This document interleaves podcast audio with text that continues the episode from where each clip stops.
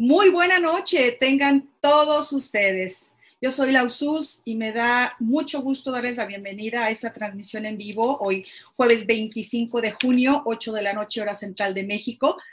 Vamos a tener un programa muy especial. Eh, conéctese la familia, compartan este, las ligas que puedan tener ustedes a la mano. Soy Lausus, nos pueden encontrar en Facebook, Instagram, Twitter, Periscope y Periscope y YouTube.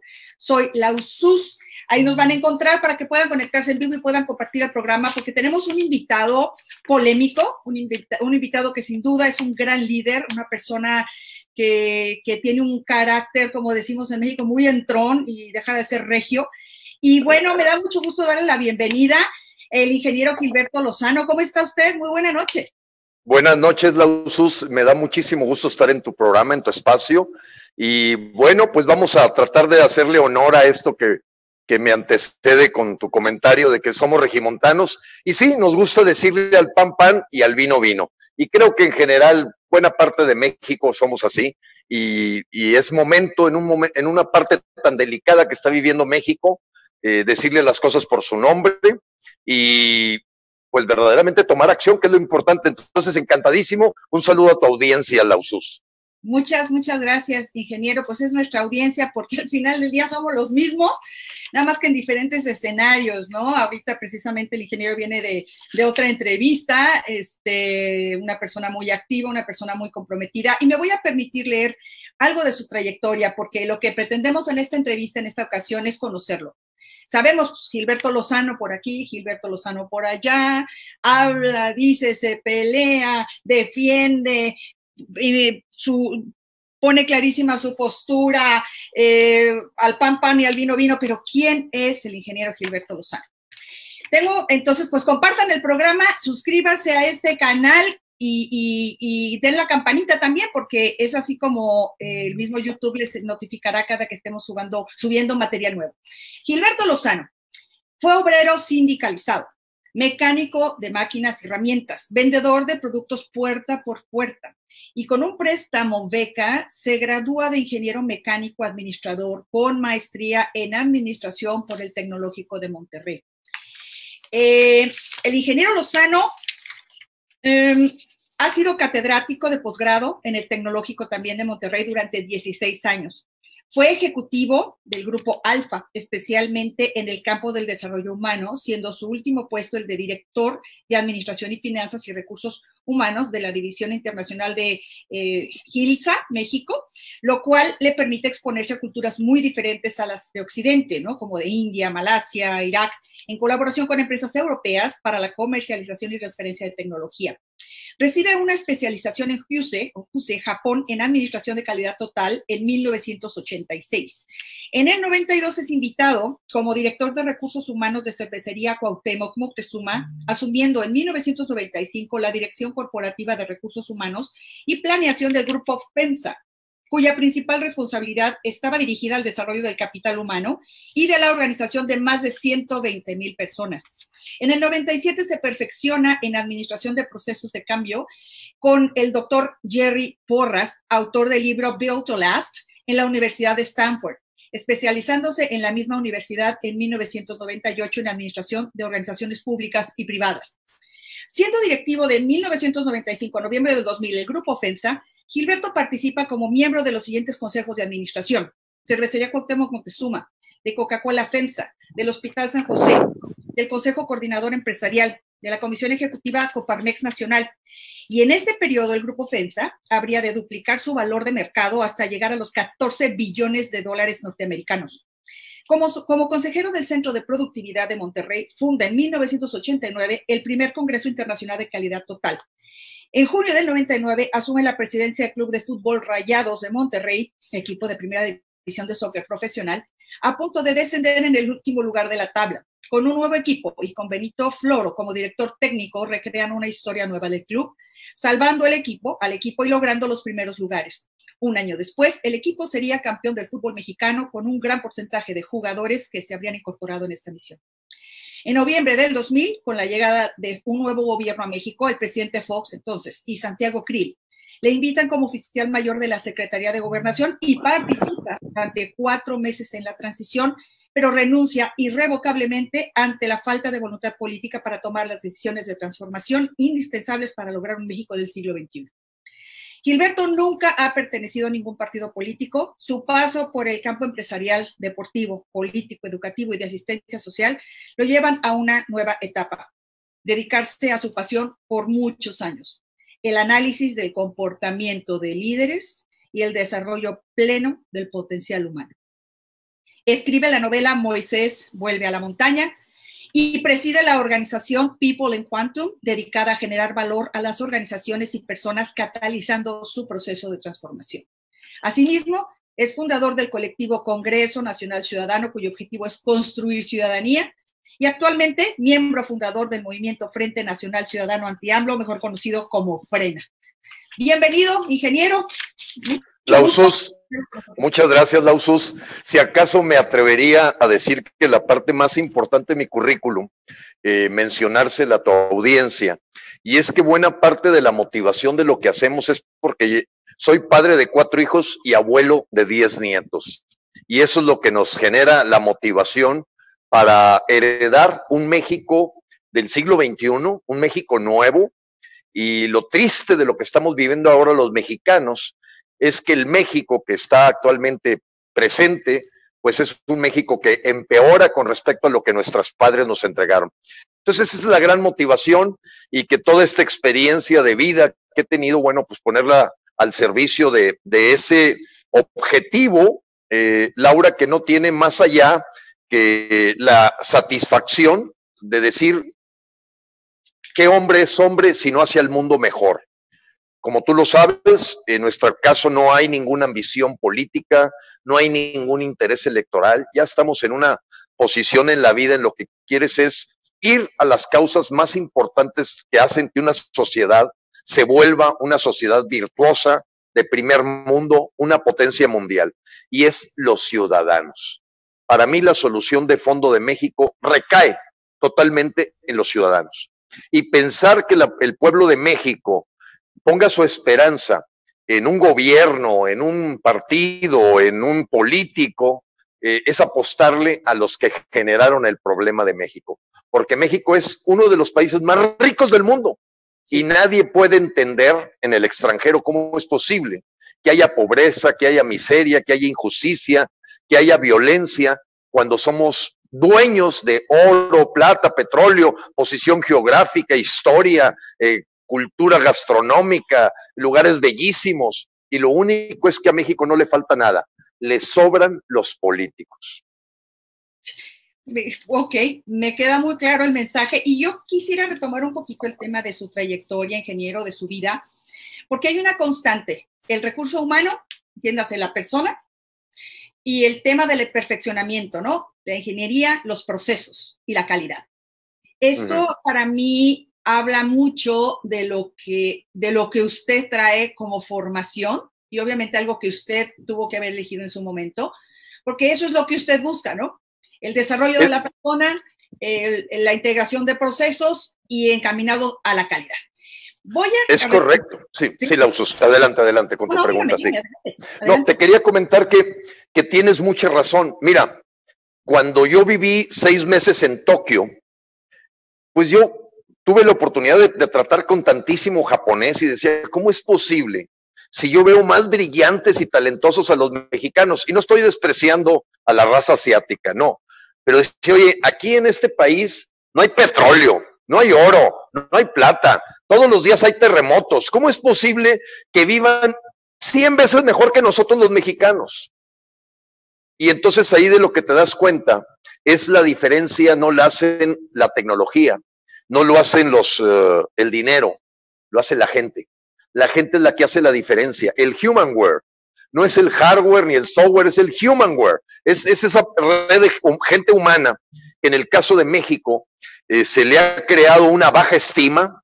Aquí se juega el juego de la víctima. De, vaya, tú lo ves en el propio mandatario nacional. Es, ese e, el, resentido, el rencoroso, el que toda su vida lo han amargado, el que siempre ha sido pisoteado y la gente que lo sigue también se victimiza y es el síndrome que yo le llamo de la mujer maltratada. Eh, eh, pégame, pégame, porque si no, no me quieres. Y lo que tú ves en otros países, cuando viví en Frankfurt, en Múnich, en Düsseldorf, en Alemania, yo decía, oye, espérame, los técnicos mexicanos se llevan, se llevan de calle a esta gente, pero acá nos falta organizarnos y ya desprendernos de toda esta gente víctima y empoderar al ser humano, empoderar a la persona para defender sus derechos, para defender su destino y para sentirse dueño de México, no habitante del Hotel México, Lausus. Sí, sí, y, y yo o sea, en esta parte, ingeniero, comulgo total y absolutamente con usted. Sí creo personalmente que todo se genera en la persona. No se genera, es, en, el, en, el, individuo, en la persona, y de ahí se genera todo lo demás. No se diga eh, hablar del mexicano. El mexicano es reconocido en todo el mundo por su capacidad. Ya sé que también nos conocen por muchas otras cosas que no nos gustan, pero somos muy ingeniosos, somos muy chambeadores, somos responsables, somos muy entregados, somos muy afectivos, somos una raza maravillosa. Y, yo no me explico cómo, bueno, sí, sí me explico, sí sé por qué, pero que estamos en esta situación, ok, ya estamos, ahora vamos a ver cómo vamos a salir. Y bueno, partiendo de esa persona, ingeniero, quisiera ir un poquito a los ayeres de su, a su infancia. ¿Usted es hijo único? ¿Tiene hermanos? ¿Qué número de hijo le tocó ser? el primogénito, al que le cae un poco la responsabilidad a veces de, del padre decir, tú eres el mayor y más te vale que cuides la casa, ¿no? Soy el primogénito, después de mí hay dos hombres, hermanos, y dos hermanas. Eh, todos son actualmente independientes, un hermano mío es homeópata, el otro es contador público, mis hermanas son maestras escolares, tienen una de ellas un colegio, eh, y pues somos gente que venimos de, de una simbiosis muy especial. Eh, mira, por el lado de mi mamá, era gente que sus hermanos, que eran ocho, todos fueron profesionistas, serían gente que ahorita tendría 90, 95 años y, que, y que le apostó mi abuelo materno, le apostó muy fuertemente a educarlos profesionalmente, cuando en aquella época era verdaderamente un privilegio. Y el muchacho pobre del barrio era mi papá. Entonces, por el lado de mi papá, un huérfano a los nueve años de madre, de 14 años ya con cuatro hermanas, el más chico de la familia, tener que sacar adelante a sus cuatro hermanas, terminaron tres de ellas yéndose como religiosas salesianas, pues hizo una combinación muy particular que a mí ni me hacía envidiar al que tenía y que lograba muchos resultados, y, sí me, me aterrizaba en el suelo de que mi padre pues había sido una persona que con mucho esfuerzo, pues haz de cuenta que era la cenicienta de, de aquellos muchachos que rentaban bicicletas en la Alameda de Monterrey y que a mi papá le tocaba vigilar que no se las robaran. Este, esa, era la, esa era la chamba de mi papá a los 14 años, andar persiguiendo a quien se quería robar las bicicletas que un, pues un negociante rentaba en la Alameda. La Alameda de Monterrey es muy grande. Entonces, eh, pues mi papá se hizo amigo de esos muchachos muy bien preparados, eh, algún día a lo mejor sintieron cierta consideración con él, lo invitan a cenar y pues terminan enamorándose mi mamá y, él. Eh, y entonces esa combinación de saber lo que es lo más escaso en recursos, la USUS, y por otro lado ver a los otros primos del lado materno, este, teniendo la oportunidad de ir a colegios privados y hablando inglés desde la primaria, eh, pues te aterriza mucho, te hace muy sensible, ¿no? Y bueno, para poder, yo tenía el sueño de estudiar en el TEC de Monterrey, cosa que le parecía aberrante a toda la gente que vivíamos en mi barrio, los que nos juntábamos en la esquina, pues, pues éramos, no, no pandilleros, era un barrio muy bravo en Monterrey, de los más bravos, es el, la colonia Pablo de la Garza que se convirtió en el centro de la mercancía robada a los autos. Ese es el centro, para que te des una idea de, dónde me, me, crié los primeros 20 años. Entonces, eh, pues tú platicabas con tus amigos de barrio y pues todos te decían, estás loco, ¿cómo vas a ir una escuela preparatoria privada? Si nosotros aquí somos de la escuela Porfirio Díaz pública y nos agarramos a golpes todos los días ahí en la esquina y pedradas y todo eso. Este, pero siempre fui un poco contracorriente y entonces empecé a trabajar eh, vendiendo ácido muriático casa por casa, que para limpiar pisos. Empecé a trabajar en una peletería, abriendo liebres y conejos para sacar la piel y hacer chalecos, algo que podría sonar a maltrato animal, pero a mí me entregaban las liebres ya muertas. Y en esos trabajos, pues fui juntando dinero para ser capaz de presentarme al TEC a pedir una beca en la que por mis calificaciones me dieron una beca profesional, pero no llegaba más del 50%, y que me hacía trabajar como obrero para poder eh, pagarme, eh, aunque yo nunca compré libros. En el TEC de Monterrey me conocen mis compañeros porque era el único que no llevaba pluma, ni lápiz, ni papel, ni libros, pero me gradué con 97 de promedio, la USUS. Fui mención honorífica, fui premio, premio le llaman de honor, este, siempre Dios me ha dado ese don de aprender rápido, de tener cierta memoria fotográfica y, salí adelante con una carrera de ingeniería mecánica administración. El mismo TEC me, brindó la oportunidad de becarme también para la maestría. Y seis meses antes de graduarme, yo me gradué de 19 años. Eh, porque mi mamá, me, mi mamá ya, yo sabía leer y escribir a los dos años, entonces mi mamá a los cuatro años me metió a la primaria. No había tantas limitaciones como ahora. Entonces también me tocó vivir, ser el más chiquillo del salón, al que se, la, la gente se aprovecha de él, y me enseñó a crear una actitud defensiva, no de víctima, sino de cómo entrarle a los guamazos con el más grandote del salón que me llevaba dos o tres años. Entonces, bueno, pues hay algo en ese espíritu de lucha. Soy sobrino tataranieto de Agapito Treviño Caballo Blanco por el lado de mi madre. Él es el Robin Hood de Nuevo León. Eh, Pedro Infante hizo una película de él, se llama Los valientes también lloran. Y bueno, he de traer, de traer algún DNA por ahí de, esa presencia de Agapito, que era un justiciero. Eh, es un hombre que robaba las diligencias, le disparaba a los funcionarios públicos para hacerlos bailar. Nunca mató a nadie, no era un asesino, sí era un bandido, no lo puedo negar, era un bandido.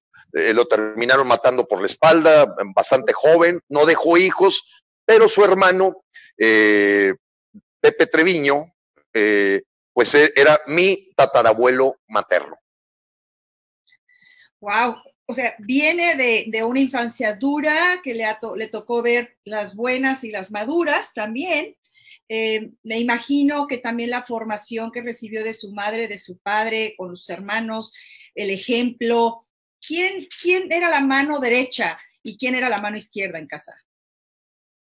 Bueno, evidentemente mi mamá era la mujer ambiciosa, este, soñadora. Eh, gracias a Dios todavía vive mi madre. Hasta el año pasado, que tenía 83 años, eh, tenía que pedirle cita porque ella baila, bailas, eh, ¿cómo se llama? Ah, se me va el nombre de, esta, de, este, de este género de música, danzón, danzón. Bueno, mi mamá, mi mamá a los 83 años, oye mamá, ¿dónde vas a andar? Ando en Guadalajara, voy a bailar danzón o voy a Veracruz con un grupo de gente de la tercera edad y apenas ahorita ya rindió un poco mi mamá a los 84 años, pero es una persona muy saludable, eh, de mucha... E, e, ella era la histamina, la energía, la falta de conformidad, la queja, la crítica, el, el buscar la excelencia. Y por el lado de mi padre era la sabiduría. Era rico no es el que tiene mucho, es el que necesita poco. Todo hay que ganárselo, no free lunch, no hay lonche gratis. Oye, ¿te quieres ganar el domingo? Lava el carro, lávalo. Mi papá traía un Plymouth así muy viejito, pero me hacía que lo lavara para darme 10 pesos el domingo. Y yo todavía, jugando a la inteligencia, le decía, papá, ¿para qué te lavo el carro si se va a ensuciar? Y me decía, entonces, ¿para qué comes si vas a ir al baño? Sea, eh, eh, era ese tipo de, de gente muy, muy de ajedrez intelectual pero él más eh, feliz con la vida y mi mamá la insatisfecha, ¿no? Entonces sería difícil decir quién es mano derecha y mano izquierda, pero indudablemente pues influyeron en mi forma de ver la vida ambos, uno con esa ambición de decir, no te rindas, haz otro esfuerzo, ¿y quién dijo que no se puede? Vamos adelante, mi mamá. Y mi papá, en el camino, sé feliz. O sea, no se vale que por buscar una posición, una cima, en el camino no lo disfrutes a plenitud. Deja de preocuparte por cosas que no tienen nada que ver contigo, disfruta la vida y al mismo tiempo que vas caminando frente al progreso. Entonces es, una, es un yin yang muy, muy interesante, eh, Lausus, que bueno, pues, indudablemente te marca, son tus educadores Y claro que me tocó la, ventaja de tener maestros en mi vida, desde el contradictorio director de un colegio que era masón, que como yo tocaba en la banda de guerra, yo me di cuenta lo que era la masonería a los 11, 12 años de edad. Sabía que era una sociedad secreta, pero yo me las ingeniaba para ver cómo eran sus ritos, arriba de una calavera y se ponían un delantal y, juraban casi a Satanás que iban por él y anticristianos. O sea, a mí nadie me cuenta, yo lo vi, porque yo tenía 12 años, era una persona bastante brillante y me las ingeniaba para estar detrás de una cortina y poder, curiosamente, ver los rituales de las logias masónicas. Así es que me dejaron también una idea muy clara de que ellos son un movimiento de influencia extranjera de control político del sionismo. Eso nadie me lo puede. Vaya, yo lo vi. Claro, una persona masón de grado 4, 5, 10, 15, pues lo ves así como muy estudioso de la filosofía. Pero ya en los grados 30, 31, 32, 33, yo conozco qué hay. Yo sé qué tragan esa gente. Yo sé qué traga y cómo son. Y yo, yo sé cuáles son sus objetivos. O sea, e, en ese sentido me vuelve muy, así como los cuatro meses que viví en el gobierno sea, a mí nadie me puede contar que hay mucha diferencia entre los azules, los rojos, los amarillos. Se tapan con la misma cobija, hacen sus acuerdos y te podría decir algo, Lausus. La lucha libre es más real que la lucha entre los políticos. Sí, me llama la atención cómo es que estuvo durante la transición, cuando tomó eh, posesión el expresidente, o entonces el presidente Fox, estuvo cuatro meses con la oficialía mayor de la Secretaría de Gobernación, y y lo deja. O sea, y con, con, con, la, con la definición de no vuelvo. ¿Qué fue no vuelvo. ¿Qué fue lo Mira, primero porque llegué ahí. Llegué ahí por un accidente, así como llegué por el accidente a ser presidente de los Rayados del Monterrey. El destino te juega jugadas que, como dicen, tú planeas y Dios define qué es lo que vas a hacer. O sea, y, y bueno, eh, en el caso de los Rayados de Monterrey, llego a la presidencia porque José Ángel Gurría, que era el secretario de Hacienda que tenía embargado el club, pues un momento avienta la papa caliente porque lo amenazaron de muerte, porque aquí la gente es muy futbolera, y le entrega al que era mi jefe los Rayados del Monterrey y me dicen, oye Gilberto, maneja el equipo de los Rayados de Monterrey así el sábado y domingo, porque tenía chamba de lunes a viernes, o sea, no, no estaba dedicado al fútbol, el fútbol era de sábado y domingo, y me dicen, al cabo es por cuatro meses, hombre. Nada, terminé dos años ahí y me di cuenta que tenía que traerme un director técnico que había sido director técnico del Real Madrid para darle el resultado que había que hacer. Bueno, igual me pasó con el caso Fox. Un buen día, el presidente Fox gana y se vuelve presidente electo y le pide de favor al dueño de la empresa en la que yo trabajaba, el grupo FEMSA, presidente de Vancomer, presidente de FEMSA, presidente del TEC de Monterrey, don Eugenio Garza Lagüera, que si le podíamos ayudar a hacer un análisis de algunas gentes que él estaba viendo en Nuevo León para, para miembros de su gabinete, porque tenía la, mirada puesta en algunas gentes de Nuevo León. Y como mi especialidad era la cuestión de recursos humanos, a mí me encargan por cuestiones de trabajo, no para un partido, no. Era, es, vamos a echarle la mano al presidente electo. Proyecto, por el proyecto. Sí, sí, como una cosa así, bueno, pues tú sabes de todo lo que es analizar gente, aviéntate unos expedientes de Fernando Canales Clarión, Reyes Tamer, Rafael Rangel Sosman, Ernesto Martens, etcétera, etcétera. Y eso me pone enfrente de López, de Fox, bueno, es que es lo mismo Fox y López Obrador, me pone enfrente de, me pone enfrente de Fox y el señor Fox ya le había ofrecido la Secretaría de la Reforma Agraria a una mujer cuyo expediente yo traía que era altamente corrupta entonces yo, estando en Avenida Reforma frente al presidente Fox y Ramón Muñoz, su coordinador de asesores a un lado, me paro y le digo, ni un minuto más le voy a dedicar, señor Fox. Voy a ir ahorita con mi jefe, decirle que estoy perdiendo el tiempo profesionalmente, porque ¿de qué sirve el trabajo que le estoy dedicando? No a usted, a mi empresa, porque me pagan por esto, para hacerle un favor a usted para que le ofrezca a una persona corrupta el trabajo y como que le llamó la atención que le habré al pan, pan y al vino, vino. Al grado tal que me dijo, Gilberto, tú eres de las personas que necesitamos en este gabinete. Fíjate que quiero, no te vayas a Monterrey, yo ya tenía vuelo, yo te lo cambio, pero quédate a cenar con alguien y siendo con Santiago Krill. Santiago Krill me abre, una persona que yo la considero muy valiosa como persona. Y Santiago Krill me dice, Gilberto, voy a ser el secretario de gobernación. Nunca en mi vida he manejado más de dos secretarias y un abogado siempre he sido abogado corporativo, fui diputado y ahora me va a caer aquí 120 mil personas. Y el que sabe de esto eres tú. Ayúdale a México, no a mí, a México. Y la verdad me picó el orgullo, me picó el orgullo. Acepté. El 21 de noviembre del año 2000 yo ya estaba en el, Palacio de Cobián, conocido como el edificio de Bucareli, que es la Secretaría de Gobernación, y ya estaba platicando con Ramón Martín Huerta, que si no nos fuera a salir un subcomandante Marcos en la toma de posesión o un grupo guerrillero, y participé directamente en el proceso de asegurar que fuera eh, terciopelada la toma de posesión, porque Santiago estaba dedicado totalmente al discurso que iba a dar Fox. Y nosotros, Ramón, Ramón Martín Huerta, que después fue asesinado, y un servidor, estábamos trabajando en donde se podían prender alarmas rojas junto con la Secretaría de la Defensa y la Secretaría de Marina, de cuidar que no hubiera algún aspecto, porque después de 70 años, pues te puedes imaginar que haya gente dolida, ¿no? Para acabar pronto, eh, hay 186 anécdotas que sería largo de contar, por las que yo el primero de marzo del 2001, había pasado diciembre, enero y febrero, se enoja Santiago Krill porque entro con mi renuncia irrevocable, sellada por Guillermo Huerta, que era el secretario particular, y le digo, no tiene vuelta para atrás, me voy.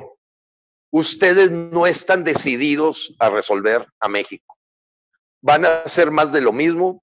No quiero ser cómplice, probablemente cambien algunas cosas. Me sorprende que hay una presidenta de México y no un presidente. Y hablé al estilo que tengo. Dije, yo ya me di cuenta que la que con la que tengo que checar las cosas con Marta Sagún, no es con Fox. Y todo lo que estoy encontrando que hay que resolver, estoy perdiendo el tiempo. No tengo nada que ver con ustedes, ustedes son burócratas. Yo soy persona orientada a resultados. Toda mi vida me he formado en los resultados. Yo no tengo ideología. A mí dime cómo va el PIB, el índice Gini de bienestar, cómo va el desempleo, cómo va la, criminalidad. Y a mí oriéntame a resultados. Eso de izquierdas y derechas no existe. Es para académicos que todavía ganan dinero de eso, pero es gente que trabaja y gente que no trabaja. Y la gente que trabaja tiene que estar orientada a resultados. Y ellos son servidores públicos. Para no hacerte el cuento largo, me pidieron que no anunciara mi renuncia en esa forma tan alarmante y que me la iban a dar así para diluir el asunto como asesor presidencial. Y me dieron en Palacio Nacional la oficina de José Córdoba Montoya.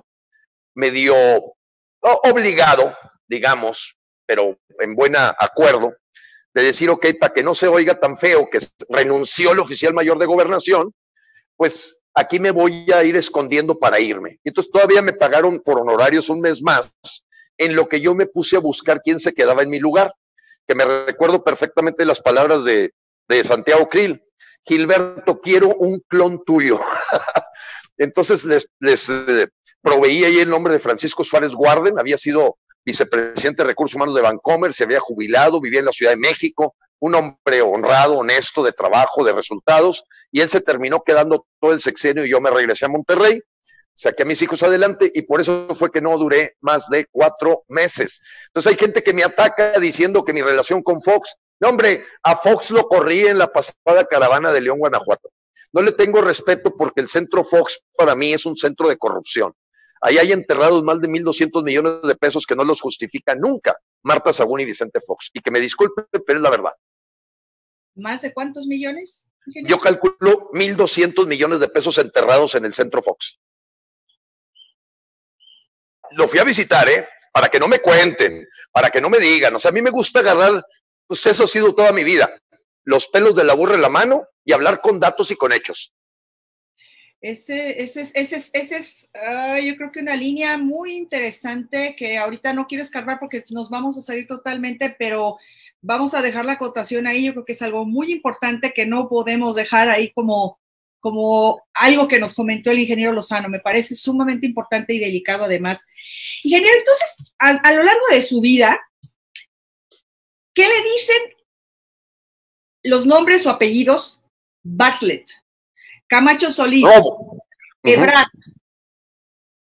Durazo, em, Romo. ¿Qué le dicen todas las personas que han sido eh, ahora sí que constantes a lo largo del tiempo? Y yo mm, mm, felicito pues un video por ahí que, usted eh, sacó hace ya tiempo, el Plan B, Plan B de Salinas de Gortari.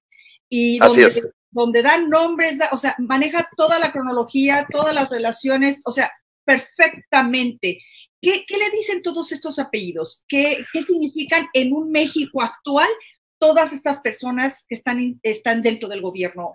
Mira, la frase, la, frase, la frase que resume todo para, para cualquier mexicano es que son la misma rata revolcada, son los mismos, o sea, eh, han cambiado, se disfrazan, son camaleónicos y de cada uno de ellos te podría dar una expresión. El caso de Bartlett es un asesino, es un delincuente total, es un gángster, es un tipo que se le cayó el sistema, que fue capaz de mandar asesinar a un gobernador de Yucatán, eh, capaz de platicar con los carteles, es un verdadero gángster y te diría que es el padrino intermedio de Carlos Salinas de Gortari con López Obrador. O sea, López Obrador primero le besa los pies a Barlet que Barlet a él, que quede bien claro. Esa es la verdad del padrino. O sea, el padrino real dentro del, gabinete es Barlet, es el jefe de López y que tiene ideas comunistoides y tiene relaciones con, con carteles. Bien, Durazo. Durazo ha sido siempre el interlocutor con los carteles es el, que la persona que en la serie de narcos aparece como el politiquillo que va y platica con el cartel este, con el otro cartel, con el otro cartel, y aparece desde el momento que asesinan a Colosio, muy amigo de Malio Fabio Beltrones, que nadie le queda duda de que ahí se forma también el triángulo del narcotráfico en México, un hombre que fue secretario particular y casi se lo impusieron a Fox para que fuera el interlocutor de, de nadar de muertito de Fox durante el tema de la delincuencia. Después apareció un ratito ahí como maestro de, escuela y, eh, en el TEC de Monterrey, no entiendo por qué. Regresa para ser gente de Cedillo. Eh, después estuvo, eh, no, perdóname, con Peña Nieto fue cuando estuvo un poquito fuera. Pero Alfonso Durazo es un tipo que es capaz de comprarle, y no lo dudo que así sea, la casa al Señor de los Cielos es un hombre que su hijo comparte la escuela con el hijo del Chapo. es un interlocutor. Ese es, y además de pésimos resultados, una persona totalmente ineficiente, perversa. Y luego te vas al tema del señor Romo. El señor Romo terminó su carrera de ingeniero agrónomo con 76 de promedio. Eh, todavía la gente nos preguntamos cómo fue que se graduó en el TEC. Es una persona muy poco capaz. Eh, es un ladrón, le robó las acciones a su suegro, porque esa parte sí hizo bien su carrera de agronomía. Y lo digo un poco de, en, tono de, de, albur, porque, porque sembró algo como, como agrónomo, se casa con la hija de uno de los magnates en Monterrey, don Alejandro Garza Lagüera, y ahí empieza a tener una seguridad patrimonial, pero llega a tal grado que le roba eh, las acciones de Cigarrera La Moderna se hace una venta muy importante a British Tobacco. Eh, don Alejandro Garza Lagüera, después de un litigio de 20 años, decide mejor llevar la fiesta en paz con su hija, Maca Garza Lagüera de Romo, y el señor Alfonso Romo pues se hace millonario y pues crea la casa de bolsa Vector. Yo te podría aquí poner unas 100 gentes defraudadas por la casa de bolsa Vector. Todos los negocios que ha puesto Romo en su vida, todos han quebrado, todos, y él fue el que intentó hacer una copia de OmniLife, creando una organización que se llama Orbis de multinivel. Orbis quebró también, como todos los negocios que puso Romo, eh, todos. No hay un solo negocio que haya puesto Romo que haya funcionado. Ninguno. Fuera del tema este de pues, haber vendido cigarrera la moderna. Bueno, el señor Romo, junto con un panameño que hacíamos ejercicio juntos en el gimnasio, por eso lo conocí, David Casanova, crean la red Amigos de Fox. Él es el que creó la red amigos de Fox, fue el que patrocinó la ejecución de la red amigos de Fox. En la que estaba metido Lino Corrodi, este, José Luis González y la gente que rodeaba a Fox. Pero el que metió el dinero para estar cerca del poder y, ajustar y cobrar sus favores fue Alfonso Romo. Él siempre ha sido un oportunista patrimonial, una persona de escaso cerebro, pero astuto en el aspecto de un ladrón de cuello blanco. Así lo califico y lo puedo decir enfrente de él, ¿eh? enfrente de él. O sea, no tengo ningún... Y que tiene de empleada Tatiana Cloutier. Tatiana Cloutier se ve en la necesidad económica de salir adelante, la contrata como profesora. Y yo te voy a decir una cosa, si Alfonso Romo le pide que mañana sea stripper Tatiana, va a ser stripper. Si mañana le pide que firme para ser candidata del panal con el Bester Gordillo, va a estar en el panal con el Bester Gordillo. O sea, es, es la persona que la patrocina, que le puede pagar su nivel de vida. Eh, y por eso Tatiana lo mismo la viste cobrando en el PAN como plurinominal. Eh, eh, y después cobró, cobró a Reyes Tamés y al Bester Gordillo por la estancia de candidata por el panal y ahora pues resulta que se hace morena. En fin, y, luego me dices que otro nombre me dijiste, Barlet, ah, Manuel Camacho Solís es un tipo en paz descanse, ególatra, eh, enojado por el trato que le dio Carlos Salinas de Gortari, demasiado soberbio, pagado de sí mismo. Indudablemente yo creo que si yo hubiera estado en la posición de Carlos Salinas, también escogía a Colosio. Creo que es un tipo perverso, eh, de una mirada siniestra, de un él es el profesor de Marcelo Ebrard. Marcelo Ebrard es otro gángster, es un ladrón, es un tipo que llama de compañía, no es esposa, la Rosalinda Bueso es embajadora de Honduras en México, es la creadora de las caravanas, es un damo de compañía, muy eh, al estilo de lujo, se roba millones y millones de pesos de la línea dorada del metro, sale totalmente destapado del gobierno del Distrito Federal y se refugia en, Francia y López Obrador ve cómo saca a todos los gángsters y se los trae. Libera al Bester Gordillo, se trae a Napoleón Gómez Urrutia, que se robó el fondo de pensiones de mineros metalúrgicos, y yo tengo la radiografía de todos ellos, es un, son cuatreros. Por eso el 4T está bien, son cuatreros. Es lo, la escoria ladrona de México. No tengo ninguna duda. Pero también había su escoria ladrona con el PAN y con el PRI, o sea, eso no tengo duda. Tan es así que se solapan unos a otros, porque es increíble que pueda haber alguien que tenga todavía admiración por López y te diga, ¿por qué no dicen lo mismo de Peña Nieto? A ver, a ver, a ver. ¿Por qué no mete a la cárcel a Peña Nieto López? Es lo que debería estar preguntando.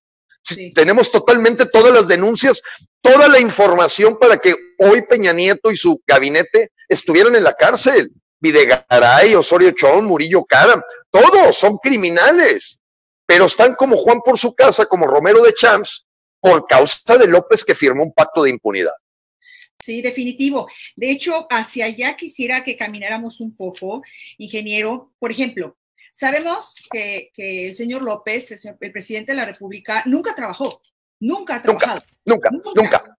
Sus hijos tampoco nunca han trabajado. De la noche a la mañana son dueños, son empresarios, una cervecera, la cholo de los chocolates, el hijo menor de ellos, que ahora ya vimos la ley Mordaza a, Chumel, después de la instrucción que da la primera no dama, em, etcétera, etcétera. Pero sí sabemos que él, el hijo menor, eh, se rodea en la escuela con la gente, la familia de Harpelú, con la REA, con la nieta de Slim, y están teniendo todas estas cosas que ellos criticaron tanto.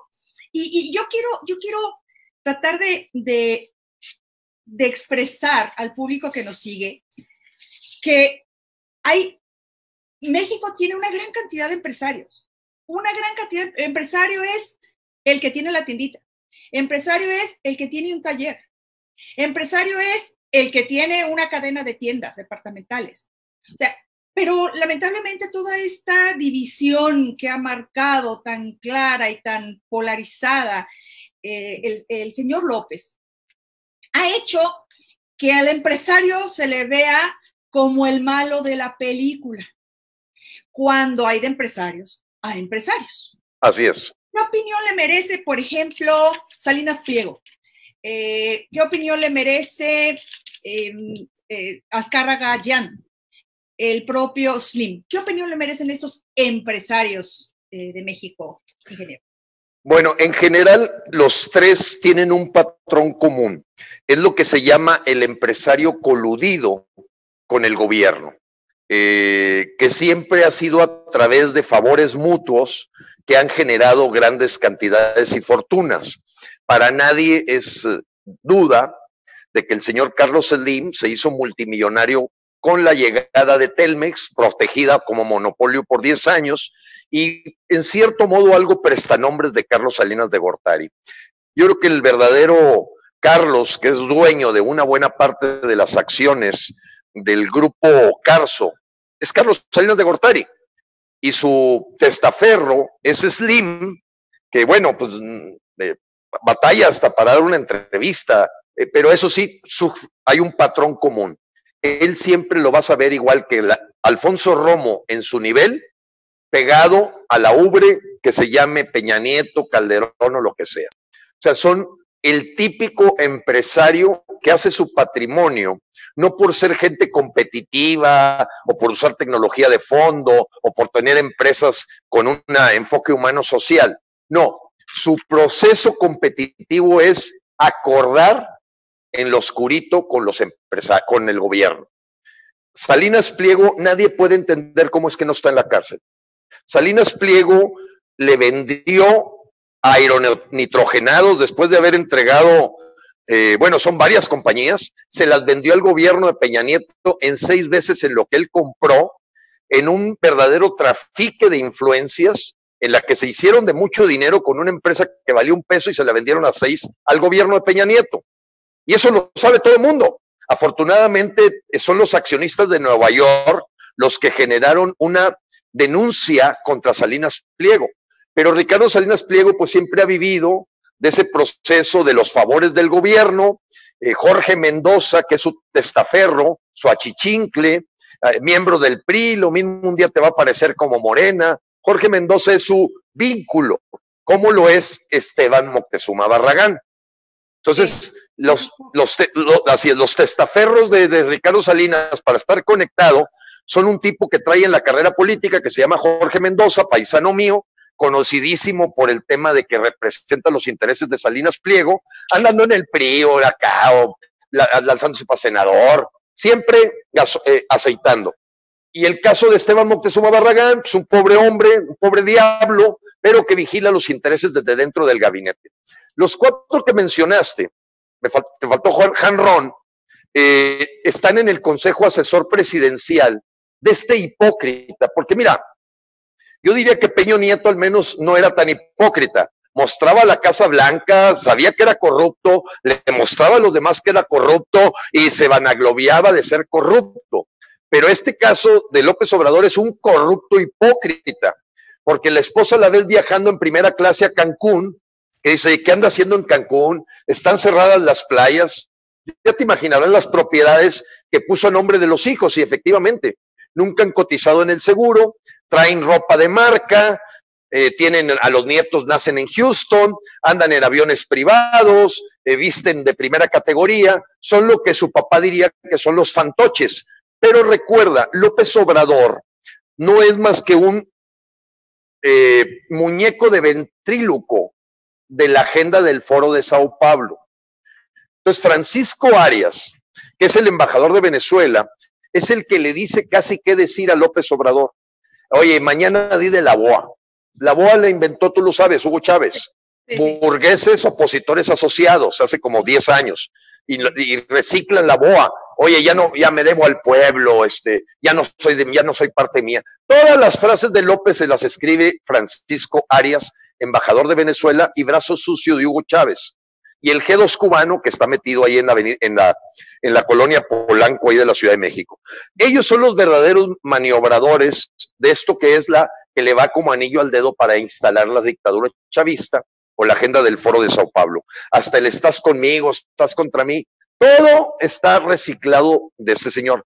Pero efectivamente tocas un punto, Lausus, que para cualquier mexicano eh, que no quiere escuchar la verdad, como los changuitos que se ponen, se tapan las orejas, se tapan la vista y, no hablan, no, no oigo, no escucho. Pero es muy diferente saber la verdad y la verdad es que los hijos de López, habiendo sido zánganos y, y, parásitos toda su vida, igual que su padre, 40 años de parásito, nunca ha sabido lo que es producir un tomate. Fue un testaferro de González Pedrero, de Carlos Pellicer, hasta se platica que es amante, acaba de salir el libro del gatopardismo de López Obrador de Rafael Loret de Mola, en donde describe a la perfección de un muchacho traumado porque asesina a su hermano José Ramón a los 12 años de edad. Recuerda que se les fue un tiro y luego después deja parapléjico otro muchacho que le avienta un pelotazo, que dicen que fue batazo porque se enojó en un partido de béisbol López Obrador, y esos traumas lo persiguen al grado tal que lo que tenemos hoy en el Palacio Nacional es un psicópata, una persona que miente como respira, y que entonces es peligrosísimo y ya es una realidad el destrozo que está causando en México un tipo que tiene ese poder unipersonal. Dictador. Definitivo. De hecho, uno de los temas que ahorita eh, preocupan mucho es esta caravana que está por, por salir, ¿no? Que viene el 31 de este mes, que son 75 mil personas. Eso está vinculado, está ligado a lo que estamos hablando, ¿no? El cómo ha transgredido, cómo ha violado, cómo ha violentado nuestros principios, las leyes, la propia constitución, eh, los, los, los convenios internacionales. Esta caravana de 75 mil personas que vienen eh, eh, y que muchos de ellos parece, se comenta que vienen contagiados y que van a, que vienen supuestamente hacia los Estados Unidos y obviamente van a pasar por México, que tienen permiso, tienen prácticamente las, las, las, fronteras abiertas y es un tema que inquieta muchísimo a la ciudadanía, eh, ingeniero. Por otro lado, ¿qué está pasando? ¿Usted cree que también tenemos, tienen secuestrada a la Suprema Corte de Justicia de la Nación? ¿El Estado de Derecho está secuestrado en México? Yo, yo, mi reacción es sí, sí. Eh, es increíble que no se haya sacado la controversia constitucional por la ley de extinción de dominio que todavía tiene pendiente Arturo Saldívar. Porque la ley de extinción de dominio, a la hora que se amplió más allá del crimen organizado, está bajo eh, eh, ha sido atraída por la Suprema Corte de Justicia y es increíble que pasen los meses y el señor Arturo Saldívar dormido, igual que Alejandro Gersmanero. Segundo, en este momento, de los 11 ministros de la Suprema Corte de Justicia de la Nación, cuatro de ellos son lopistas, son López, la esposa de José María Riobó, la Margarita Ríos. ¿Quién llevó a Margarita Ríos a la Secretaría de Hacienda? Alfonso Romo. Son mis paisanos la llevó para operar políticamente, se le va Carlos Ursúa, Margarita Ríos, pues ya la mueven ahí a, ministra. Pero el punto. ¿Quién organiza esas caravanas? Rosalinda Bueso. ¿Quién es Rosalinda Bueso? La esposa de Marcelo Ebrard. ¿Por qué? Porque la estrategia es meter futuros votantes de López Obrador. Casi les dan la credencial del INE entrando. Definitivamente es una traición a la patria, de eso no hay duda. Y por eso, del 13 de mayo del año pasado, nosotros hicimos una denuncia de juicio político por la firma del Pacto Global Migratorio en Marrakech el 17 de diciembre del 2018, más la invitación abierta de López a que vinieran hasta gente con coronavirus. Eso fue después. Recordarás, no, si estás enfermo de coronavirus, vente a México, aquí te curamos. Cuando no querían cerrar ni siquiera los aeropuertos. Pésimamente manejado el, asunto de la pandemia. Pero ¿a dónde voy? Ellos lo que buscan es reforzar la Guardia Nacional con esta gente que no tiene lealtad a México, que son un brazo igual que lo que permitió Hugo Chávez de los colombianos que entraron a Venezuela para hacerlos parte de su Guardia Bolivariana, como después llegaron a Ecuador, como los médicos cubanos que son espías que después llegaron a Bolivia. Eso todo mexicano que haya estudiado un poco lo que ocurrió en esos países que llegaron a la dictadura chavista, sabe que esto tenía que presentarse en México y que lo tenemos que parar nosotros. Si no lo paramos nosotros, vamos a tener, porque se habla del 30% de contagiados en esa caravana. Segundo, punto importante. Esto de que va a ir a visitar a Trump López es una mentira total. Trump ya le está llamando a López para sentarlo en el banquillo de los acusados. Y a través de Jared Kushner, Kushner están generando en donde le dijeron a Marcelo Ebrard, mira, a nosotros no nos importa qué le digas al pueblo de México. Si les quieres decir que tú vienes a saludarnos, díganle lo que quieran. Es su problema. Pero usted se tiene que presentar aquí en julio porque hay varios puntos que tenemos que tratar. Uno, efectivamente la caravana. ¿Me le paras o le me le paras? Y entonces López está entre la espada y la pared. Tiene que manejar el asunto de cuidado, meto a los migrantes que me convienen para la elección del 2021, pero por el otro lado, pues está Trump diciéndole, yo te subo el muro. A mí no me vas a traer problemas de seguridad nacional. Ese es uno. Dos, me soltaste al chapito. Voy a llamar ya terroristas a los, al crimen organizado. Se acabó. Y lo van a poner contra la pared, ¿eh? Ahí va a estar presente la CIA, la DEA, y le van a poner las peras a 25, y a eso va López, a que le den una pero pisoteada. Usted, señor, fue a Badiraguato a saludar al Chapito. Ahí lo vimos abrazando a la mamá y que no se baje del carro. Y también lo vimos soltando, ya usted confesó. Entonces le van a leer la cartilla. ¿Qué puede pasar ahí? Pueden pasar algunas cosas importantes, pero no tenemos duda que los mexicanos no podemos depender aquí de que nos salve el señor del pelo naranja. Tenemos que actuar ya. A López tenemos que quitarlo. Es un criminal confeso. Cruzarnos de brazos esperando unas urnas. Que fíjate ya, Lausus, ya amenazó con que él va a cuidar que no haya fraude. Toda la historia de López le llama fraude a todo lo que no vaya en su favor. Este, este es capaz de esconder hasta las urnas, manosearlas, meter algoritmos matemáticos, hasta suspender las elecciones para acabar pronto. Estamos ante un peligro total en México. No, y, está, está ahí. Eh, ahorita, bueno, sabemos todos estos movimientos de orden social, ¿no? Hay muchos grupos que también quisiera preguntarle, porque muchos hablan, se dice que son disidencia controlada, otros bla, bla, bla. Chalecos México, Rescate México, el Yunque Vida, Ciudadanos por México. En fin, además estamos ahorita, pues, ¿cuántos partidos? Son seis partidos, son, son cinco de Morena y uno que es México Libre. ¿Qué va a pasar? ¿Hacia dónde vamos, ingeniero? Ahorita, ¿cuál es el plan a seguir? Porque la gente se está manifestando, conocemos el movimiento Frena, que entiendo que es el más fuerte en el país. Hoy por hoy lo es, porque además legítimamente está formado por ciudadanos que decidieron eh, manifestarse y decir hasta aquí, y ha tomado una fuerza tremenda, que de hecho viene ya la otra caravana eh, este fin de semana, ¿no? Otras caravanas Así el, domingo. Pero ¿qué sigue? ¿Qué sigue? Bueno. ¿Sí es factible la dimisión de López Obrador? ¿Sí es factible? Y si sí, creo. Sí. Muy bien, gracias por tu pregunta, Lausus. Está muy completa. Lo primero es decirle a todos los mexicanos que Frena está formado por 217 colectivos. ¿Ok? Que la Unión de Ganaderos de Chihuahua, la Liga de Campesinos de Tamaulipas, los ejidatarios de la Huasteca Potosina, Ciudadanos Observando de San Luis Potosí, o sea, hemos logrado verdaderamente formar un frente. Tú a lo mejor que me has seguido algo en redes, Lausus, sabes que yo he pertenecido a un colectivo y que ya ni siquiera lo menciono, porque todos los mexicanos de estos colectivos decidimos dejar de lado la bandera de nuestro pedacito para ir por la bandera de México. Así de claro. O sea, dijimos, ¿sabes qué? Vamos a quitarnos la camiseta de que yo soy de la Unión de Vendedores de, de mercados de abastos o soy de la Asociación de Empresarios del Sector Automotriz y nos unimos todos. Me mencionaste tres colectivos que perfectamente los tenemos mapeados.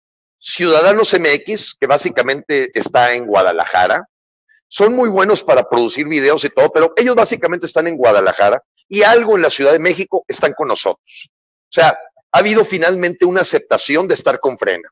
Es decir, no estorban, ayudan a Frena, y aunque ellos traen un poquito la mira en, en Felipe Calderón, como que se les mueve ahí algo adentro de que ellos están medio queriendo luchar en el 2021, me ha dado mucho gusto que el Consejo Directivo de Ciudadanos MX ya abiertamente habla de que hay que estar con frena. Eso es positivo.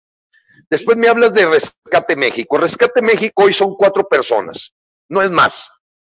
Eh, gente valiosa. De hecho, dos personas de Rescate México, de los cuatro que manejan Rescate México, quiero que sepas que están en el chat de Frena. Pero ellos como que traen un interés de prepararse para el 2021 y tengo la impresión de que hay un dejo de deseo electoral de algunos de ellos. O sea, quieren preparar una plataforma donde ellos se puedan lanzar de diputados. Entonces ya cuando una persona trae un objetivo de lanzarse como diputado, ya no piensa igual que un ciudadano, porque él está pensando en popularidad, en votos, en su programa de trabajo para llegar a las urnas conocido, en su distrito, etcétera. Al caso de Frena, Frena no nos interesa nada de eso. Es, oye, no, no, no, vamos. Bueno, entonces, y, y luego ya te vas a otro grupo, que para efectos prácticos ya desapareció, los chalecos. Ya desaparecieron, intentaron romper eh, con otra fecha una caravana que tuvo una, vaya, hicieron el ridículo, de hecho se aprovechó López Obrador, y esa sí diría que es una disidencia controlada, porque e, ellos son una asociación civil que recibe dinero, hay una presidenta, prefiero no hablar ni de su nombre, me parece una persona muy conflictiva, con muchos problemas, pero ellos dicen que no va a renunciar nunca a López Obrador. Ellos ya asumen que quieren a López Obrador, que hay que hacerle pequeños cambios a López Obrador. Fíjate el lenguaje, fíjate el discurso. Eh, hay algunas cositas que tiene que arreglar, arreglar, López, pero es una tontería pedir que una persona que fue eh, eh, lograda con 30 millones de votos estemos pidiendo su renuncia. Ya desde ahí, ya ves maniobra, pero ¿qué ha ocurrido en la vida real? toda la gente de buena voluntad y de buena fe que participaban en algunas protestas de la historia de ese grupo o esa asociación civil, todos están en frena. Todos. A excepción de su comité directivo que están en un departamento ahí juntos viviendo su ego y su cajita, pero ya todos están con nosotros. Yo te diría que los que no están con nosotros son los que apoyan a AMLO, así de sencillo. Ahora, vamos a lo siguiente. El, artículo, el artículo 86 marca claramente que un presidente puede renunciar. O sea, es un mito eso de que el presidente no puede renunciar. Eso le hicieron creer a los bolivianos con Evo Morales, le hicieron creer a los guatemaltecos con Otto Pérez. Hombre, hasta Richard Nixon renunció. Claro que el puesto de presidente es renunciable, porque el señor se sienta presionado, enfermo, empieza que ya no, da pie con bola, empieza a ver que su vida se le está, se le está yendo, ve tú a saber 50 cosas y él, bajo su posición, él puede decir, presento mi renuncia y quiero que la Cámara de Senadores me dé su aceptación porque me siento enfermo, porque creo que ahorita lo mejor para México, en fin. Y eso es lo que pasó con Mubarak, es lo que pasó con Evo Morales, es lo que pasó con Otto Pérez, o sea, no es nada nuevo. Es nuevo para la gente de López Obrador que tratan de crear un mito de que el puesto no es renunciable, pero eso es parte de su eh, estrategia defensiva. Hasta Porfirio Díaz renunció, hombre. Como le decimos a López, yo te, yo te, yo te, redacto, hombre, la renuncia, yo te la redacto. Eh, y ojalá que no tengamos que llegar con militares a decirle, oye, ya, ya salte de aquí. Porque ahorita las fuerzas militares se han sentido humilladas, la USUS. Se han sentido utilizadas como albañiles, las traen en labores de seguridad pública para los que no están preparados. O sea, la insatisfacción dentro, por eso este señor está queriendo, hasta sueña con desaparecer el ejército para tener una guardia bolivariana leal como lo que hizo Hugo Chávez. Voy al siguiente tema. ¿Es renunciable? Sí. ¿Puede ser acusado de traición a la patria y con eso inhabilitarlo? Sí. ¿Un delito grave como acaba de ser su, su confesión expresa lo inhabilita? La respuesta es sí. Entonces, eh, eh, eh, todo ese, ese, ese, todo ese mentirero, ese mentirero que, sí. Pero perdón, ingeniero, es que es desesperante, o sea, ya, no sé qué términos utilizar. Tenemos instituciones, tenemos leyes, tenemos todo. ¿Por qué no caminan? ¿Por qué está atorado? Por eso decía, hemos perdido el Estado de Derecho en México. ¿Está secuestrado el Estado de Derecho en México por Morena?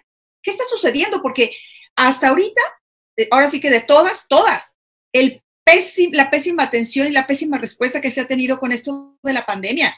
El tema de las, de las caravanas que vienen de Sudamérica, Centro y Sudamérica. El tema de, lo, que está, lo que ha costado el tema del, del aeropuerto de, de, Texcoco o el Naim. La deuda, la deuda. Una deuda espantosa. Estamos hablando de 5 mil millones de dólares norteamericanos por algo que, que, o sea, es tirarlos literalmente, literarlos, tirarlos a la basura. Entonces, iban a ser además medio millón de empleos adicionales. Y ahora resulta que va a ser, es un, es un, que estaba viendo también un material por ahí, es un campo militar, un aeropuerto militar, están despojando a las personas, a nuestros hermanos campesinos, a nuestros hermanos que viven ahí, les están despojando de sus, de sus terrenos y que vayan y lo arreglen con no sé qué institución, porque esos terrenos ya pues son, los está, los está trabajando el, ejército. Y, y todavía peor, queriéndose congraciar con el ejército, las ganancias de ese aeropuerto militar que yo le llamaría Aeropuerto Nicolás Maduro, creo que es el nombre que le quieren poner, Aeropuerto Nicolás Maduro, este, pues los militares, según estos, van a ser los que se repartan las ganancias. Mira, estamos en un estado fallido, no hay ninguna duda. El asesinato de este juez federal, que generó una orden de detención por un capo y que después lo hayan ido a matar después de que le quitaron sus escoltas, habla de la turbulencia que se está dejando sentir en todo México ante esta ingobernabilidad que a través de propaganda en las mañaneras tratan de aquietar. Te voy a dar un dato del mes de junio. El promedio de asesinatos, Lausus, de todos los primeros 18 meses de López Obrador era 93. ¿Sabes cuál es el promedio de estos primeros 22 días de junio de asesinatos? 123. Wow, estamos hablando de 53 mil homicidios. no, ahorita llevamos 45 mil homicidios dolosos desde que llegó López. 45 mil, que es un 70% más que el mismo periodo de Peña Nieto y el triple de Felipe Calderón. 10 mil empresas quebradas, 12 millones de personas no tienen ingresos, no tienen trabajo. Pues entonces, es que, ¿dónde tiene que brincar la liebre? ¿Cuál es esa mecha que tenemos que encender? Y lo digo en, un buen sentido. Todo está ahí, hay amparos, ya hay denuncias interpuestas en la Corte, en la Suprema Corte. Ingeniero, nos, nos platica un poquito de esto.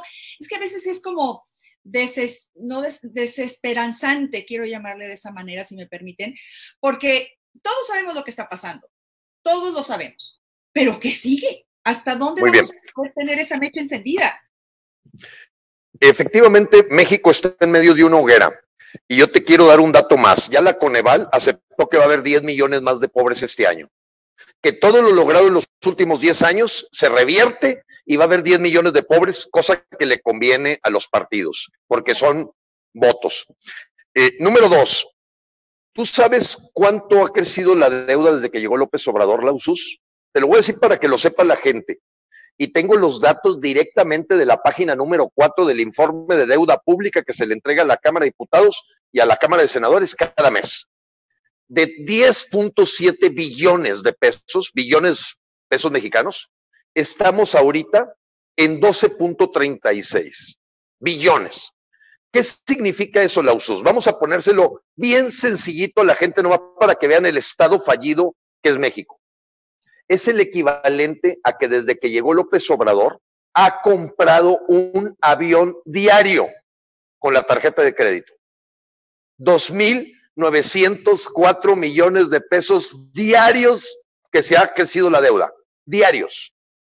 Si lo dividimos entre 24 horas, 120 millones de pesos por hora por hora. Y te saca acá que va a rifar un avión que no es avión cuando compra uno diario en la forma en que está endeudando al país. Tú me puedes decir, Lausus, ay Gilberto, pero esto no lo dice el presidente del PRI ni del PAN. Eh, ¿Por qué no dice nada de esto? ¿Por qué no se meten? Ellos disfrutan la vida de parásitos. Pero yo te digo, está muy fácil, métete Secretaría de Hacienda de Crédito Público, eh, informe de la deuda pública, deuda neta, página 4, ahí viene, no te estoy diciendo nada que no lo tenga aquí en las manos. De la propia Arturo Herrera, que pues ahora que se le cayeron 20% los ingresos, pues ya quiere inclusive hasta grabar con nuevos impuestos las plataformas digitales. ¿Qué pasa, Lausus? Vamos al fondo de tu pregunta, que es muy inteligente. ¿Por qué no nos levantamos? ¿Qué pasa?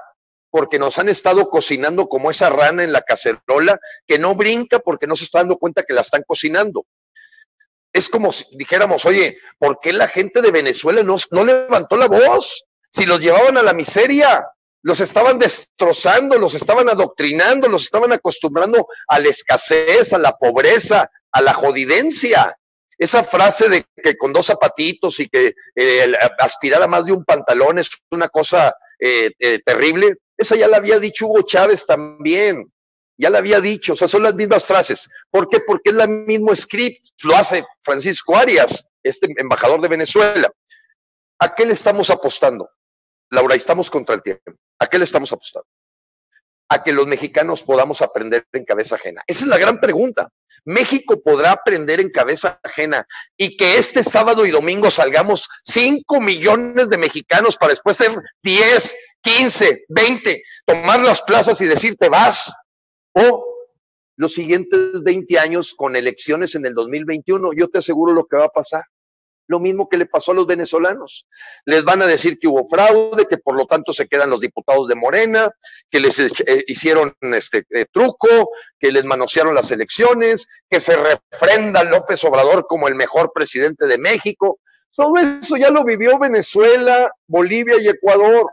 Todo, todo. Es que no hay cosa que se escape de eso. La migración, los médicos cubanos, el asesinato, la ayuda con los capos, los plantíos de cocaína. Bueno, la pregunta es, ¿los mexicanos podemos aprender en cabeza ajena o les va a tocar a nuestros hijos andar haciendo lo que está haciendo allá los Guaidó en Venezuela dentro de 15 años? Ese es el tema. Yo estoy poniendo todo de mi parte y muchos mexicanos, la usos, muchos mexicanos, que es frena, porque frenen estos colectivos y, y, fue coincidente que nos sincronizamos para decir, oye, no podemos esperar unas urnas allá dentro de un 19 meses.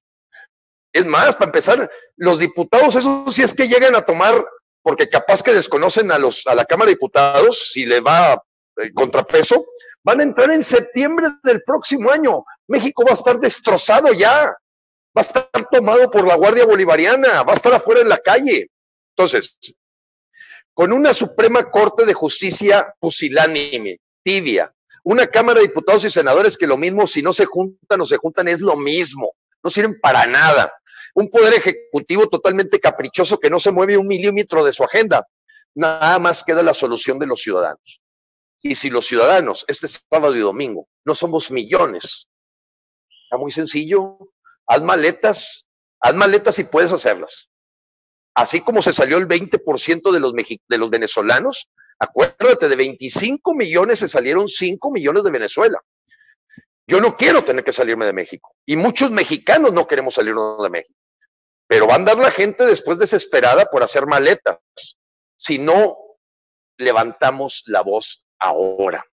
Si no sacamos a López Obrador del poder con una presión social tan tumultuosa que en 21 días cayó Evo Morales, en 19 días cayó Eto Pérez, en 9 días cayó el gobernador de Puerto Rico y en 21 días cayó Mubarak en Egipto cuando se toman las plazas por todos los mexicanos. Yo te aseguro, la gente que hoy se ve beneficiada de las dádivas y limonas que les da el gobierno son los menos.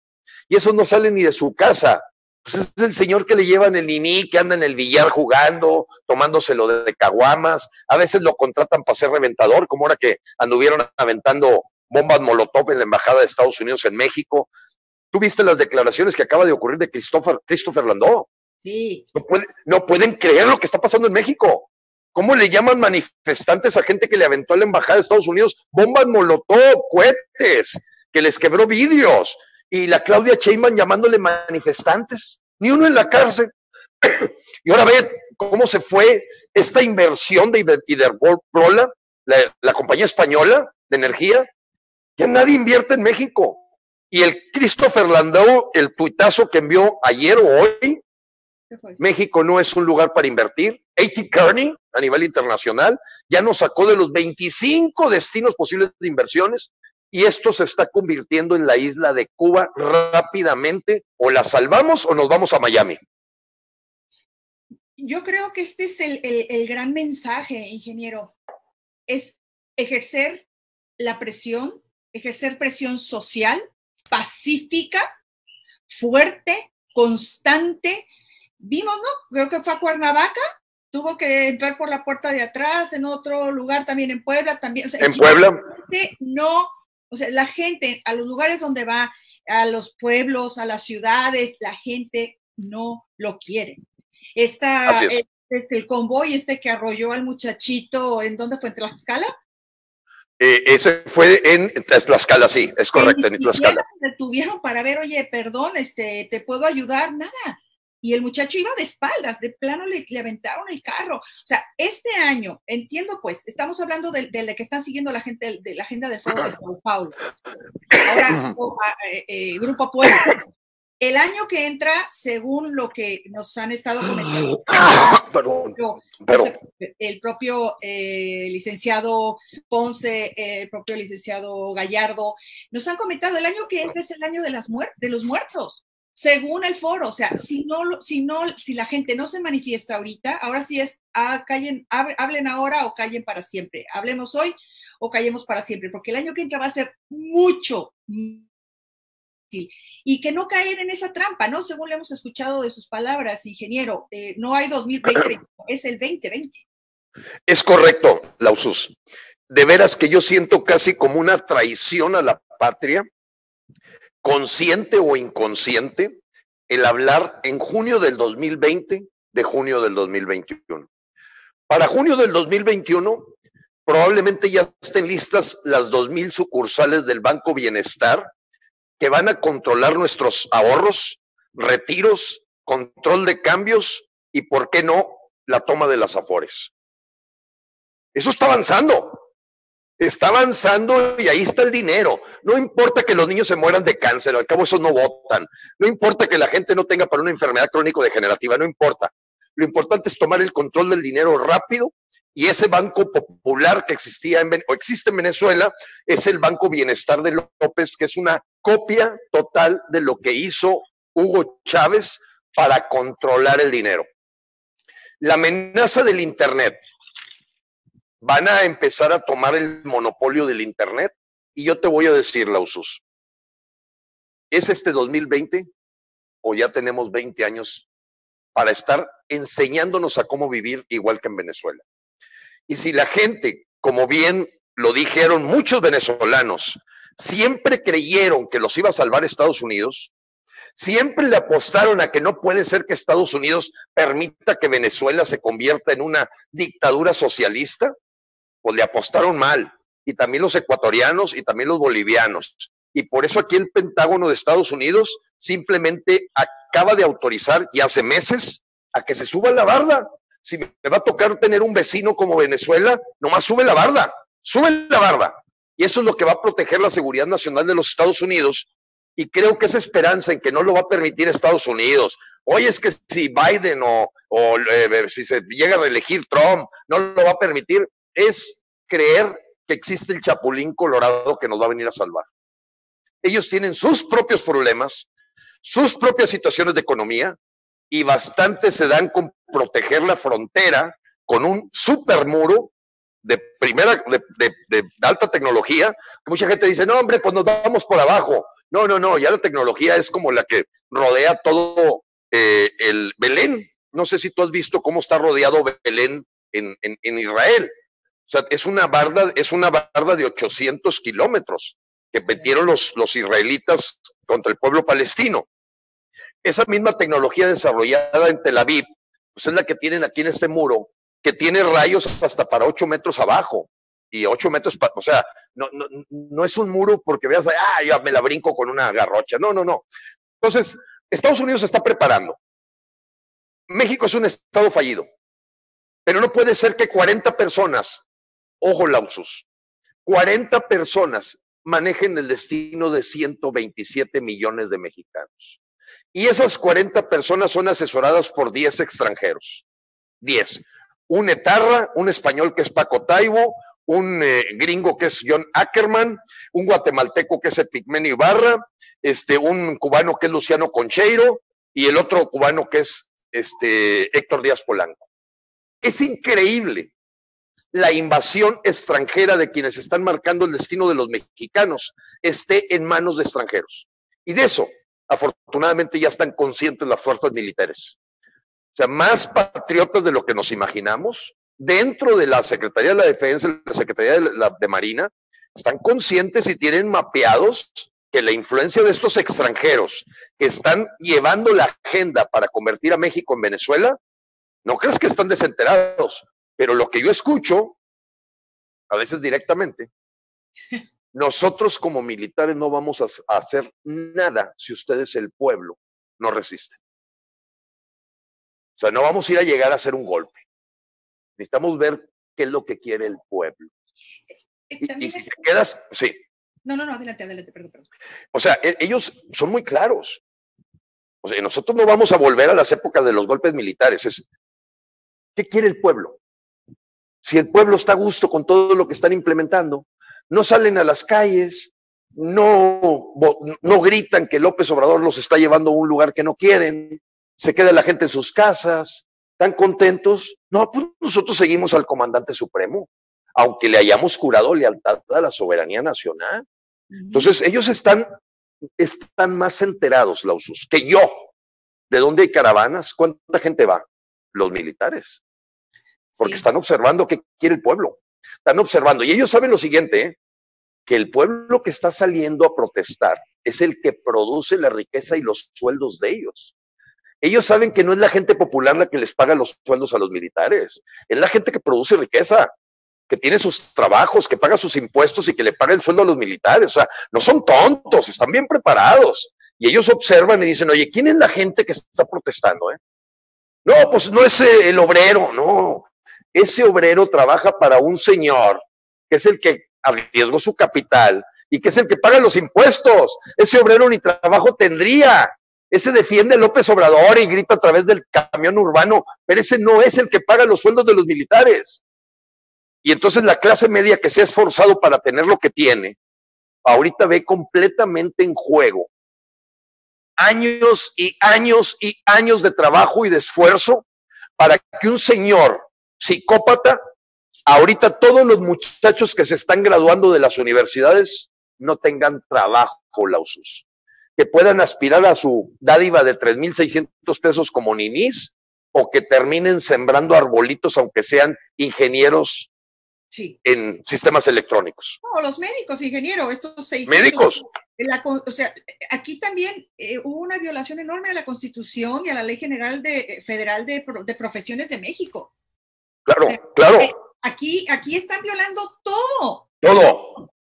Por eso yo, por eso Lausus, yo le digo a mis amigos todavía confundidos de eh, que andan pensando en junio del 2021, le digo, oye, mira, a ver, si ahorita se dé lujo de pisotear las leyes que ya están hechas, no las que van a producir los legisladores el año que viene a finales de octubre, noviembre, y lo que toman posesión y se están despabilando.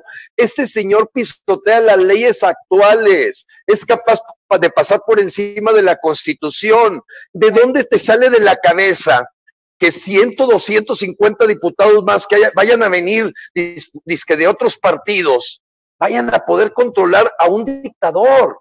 Y entonces ahí, Lausus, quiero terminar con esta frase. El sistema conceptual de todo lo que estamos haciendo en Frena, se lo debemos a un hombre que fue maestro de Harvard, el doctor Jim Char. Es un hombre que durante 50 años investigó todos los movimientos sociales, los bolcheviques, la Revolución Francesa, el movimiento de Gandhi, tanto pacíficos como violentos. Su libro se llama De la dictadura a la democracia. Y después de 50 años de investigación, es un extraordinario libro. Eh, traducido a 35 idiomas, fue inspirador de la primavera árabe. Jim Char, yo lo conocí en el 2012, ahí en Cambridge, frente al Charles River, tenía el Albert Einstein, eh, Einstein Institute, que era su, su despacho fuera de ser maestro de Harvard. En su libro toca un tema que a mí me lo dijo. Cuando llega un dictador, que no era el caso de Peña Nieto en ese momento, no era exactamente un dictador, pero dijo, Nunca en la historia de la humanidad, nunca una herramienta democrática ha tirado un dictador. Fíjate lo que está diciendo, ¿eh? Nunca en la historia de la humanidad una herramienta democrática sirve para tirar un dictador. Al dictador se le tiene que quitar por la presión social. No hay de otra. Mubarak nunca hubiera caído en las urnas. Evo Morales nunca hubiera caído en las urnas. Otto Pérez, y así o sea, él llega a la conclusión de que es ingenuo, puberto, infantil, pensar que las herramientas democráticas sirven para controlar a un dictador. Segundo, él dice que en este proceso, evidentemente, siempre será la acción pacífica, no violenta, la mejor manera de hacer un proceso de cambio. Cambiar de amo no es dejar de ser esclavo. O sea, no se trata de un golpe. El golpe de Estado lo hizo López Obrador porque prometió esto como, como México y nos está saliendo con esto otro. fue un golpe de Estado electoral. Por la vía electoral, él hizo un golpe de Estado. El golpista es él. Nada de lo que está haciendo fue parte de las promesas de su campaña. Nada, absolutamente nada, Lausos. Entonces, en ese sentido, con este proceso de, estudio, de investigación, de estrategia que Jim Char nos ofrece, pues estamos abrevando para poder enriquecer las estrategias que tenemos para decirte, no vamos a dejar de hacer nada que pueda hacer que logremos que dimita López Obrador antes del 30 de noviembre. Y yo le pido a cualquier mexicano que nos escuche, que es este 2020 o será dentro de 25 años. Así de claro.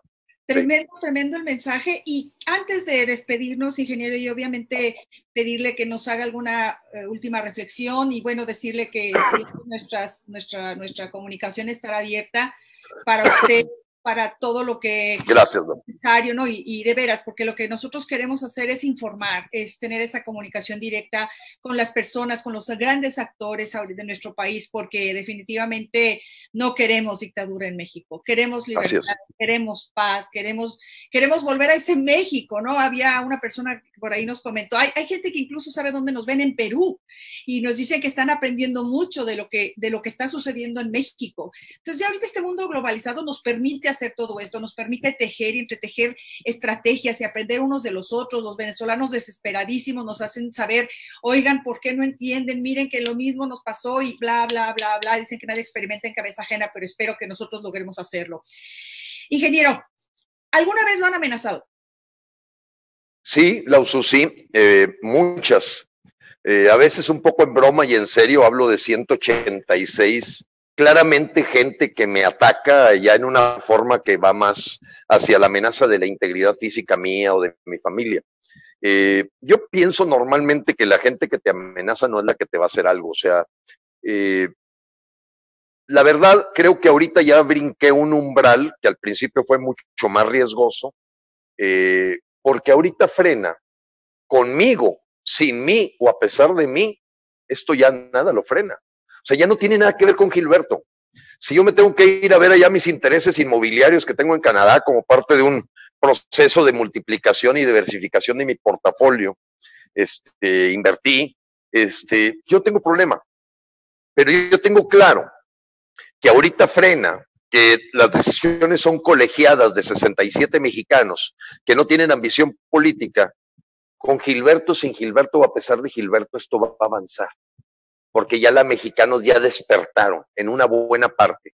Lo que yo les llamo los verdaderos líderes que trabajan. O sea, la gente que es de trabajo. Aquí la gente que está despierta es la gente de trabajo.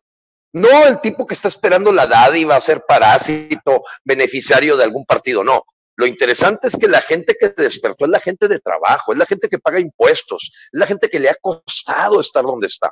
Entonces, en ese sentido, eh, creo que las amenazas van a venir disminuyendo, porque ahorita ya, ya hagan lo, lo que me hagan, no pasa nada con el movimiento de frena. Frena ya trascendió que va más allá de un caudillo, dos caudillos, veinte caudillos. Es un movimiento de millones de líderes mexicanos.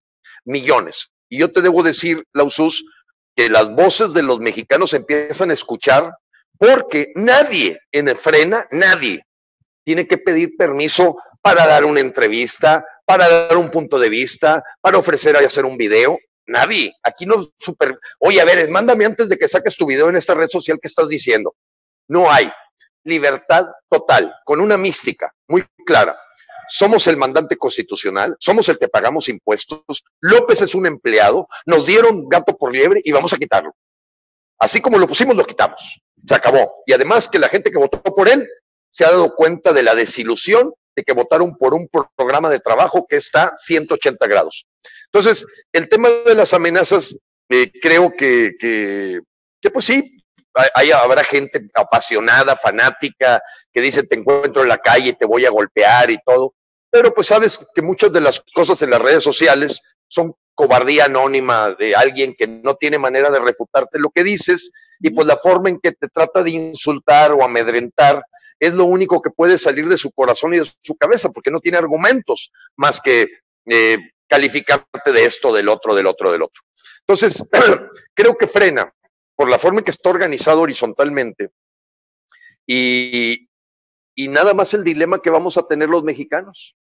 Si vamos a lograr la masa crítica necesaria para hacer una presión tan descomunal que López Obrador se vea obligado a renunciar. Y eso será porque los mexicanos puedan aprender que sí logramos aprender en cabeza ajena. Nos han mandado mensajes, probablemente a ti que puede ser que estés en algún grupo frena, porque ya somos más de 5 millones conectados en esta pirámide de WhatsApp. Pues ayer la gente de Venezuela nos mandó un mensaje muy bonito, estilo rap, muy para, muy para jóvenes, donde nos dicen cuidado, cuidado, están dando exactamente los mismos pasos y más rápido que Hugo Chávez.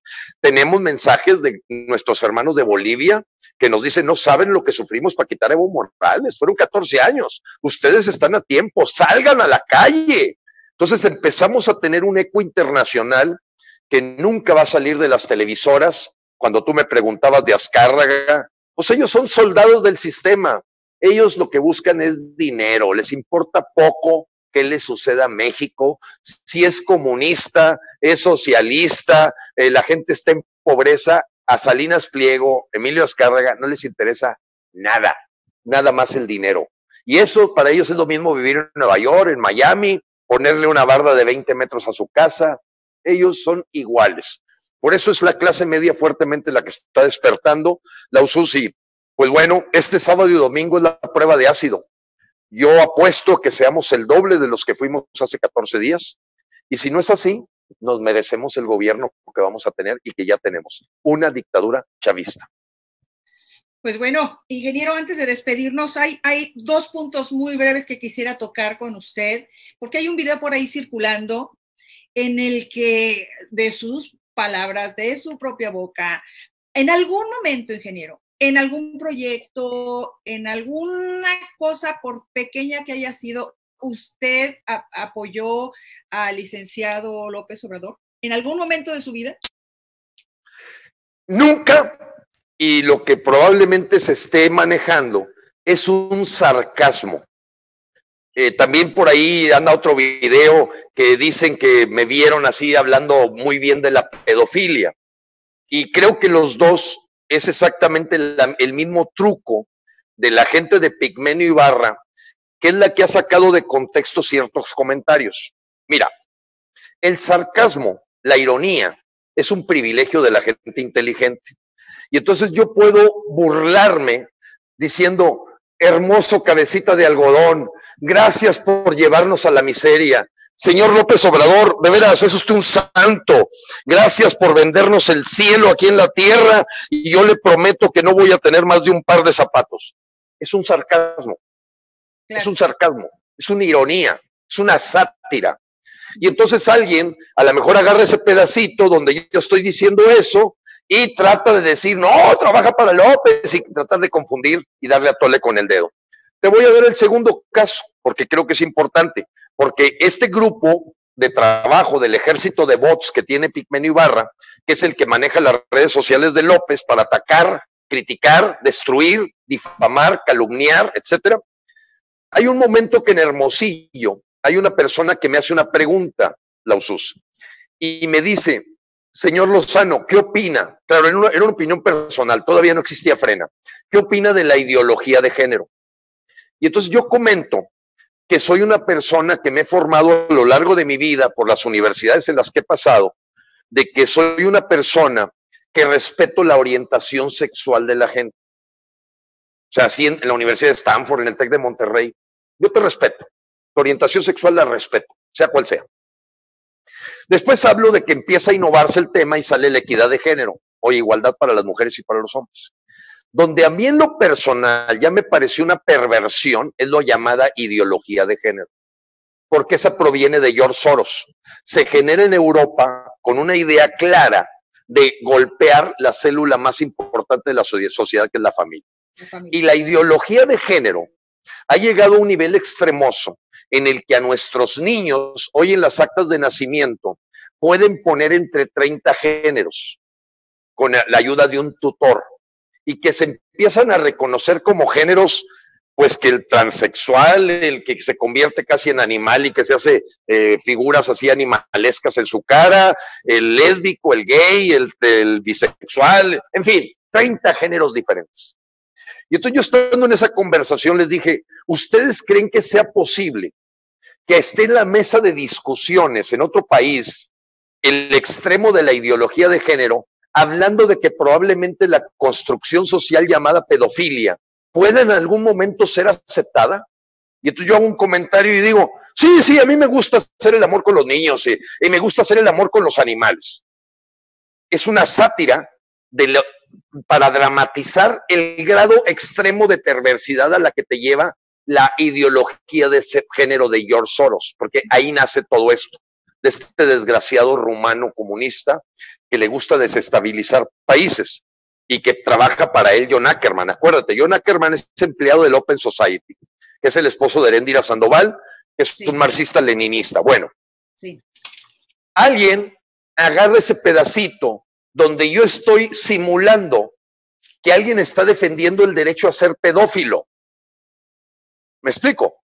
Sí, sí. Como, un, como un sarcasmo extremoso. Entonces agarran ese pedacito y confunden a gente con bajo cerebro que ni siquiera pregunta por el contexto, de decir, a ver, a ver, si Gilberto lo hemos visto muy claro en su posición, en todos sus videos, ¿de dónde sacan que el tipo defiende la pedofilia? No, a ver, el contexto es que yo estaba hablando de la perversidad de la ideología de género, que estaba comentando hasta dónde llegan los extremos de aberración, de que haya gente que quiera poner arriba de la mesa como un género nuevo la pedofilia.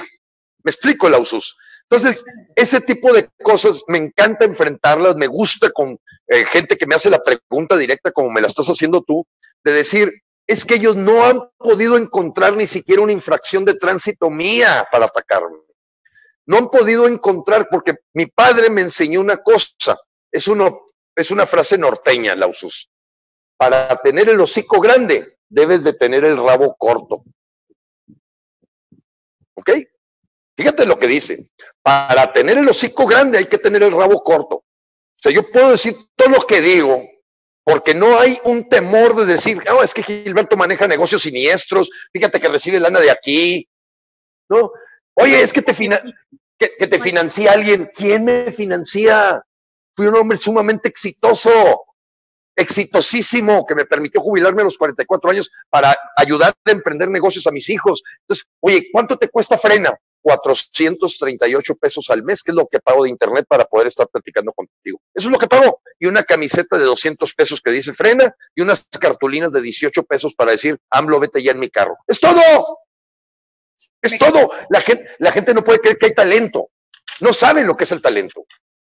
Sí, sí, es ahí donde creo que también viene mucha de la desesperación. Y bueno, darle infinitas gracias, ingeniero, por habernos cedido este tiempo. Sabemos que es una persona sumamente ocupada, eh, que nos haya permitido entrar a, pues, a, a su vida personal, conocer Gracias, un poco más de usted, de su familia, su respetable familia. Eh, Gracias, Lausus. De veras, muchísimas gracias.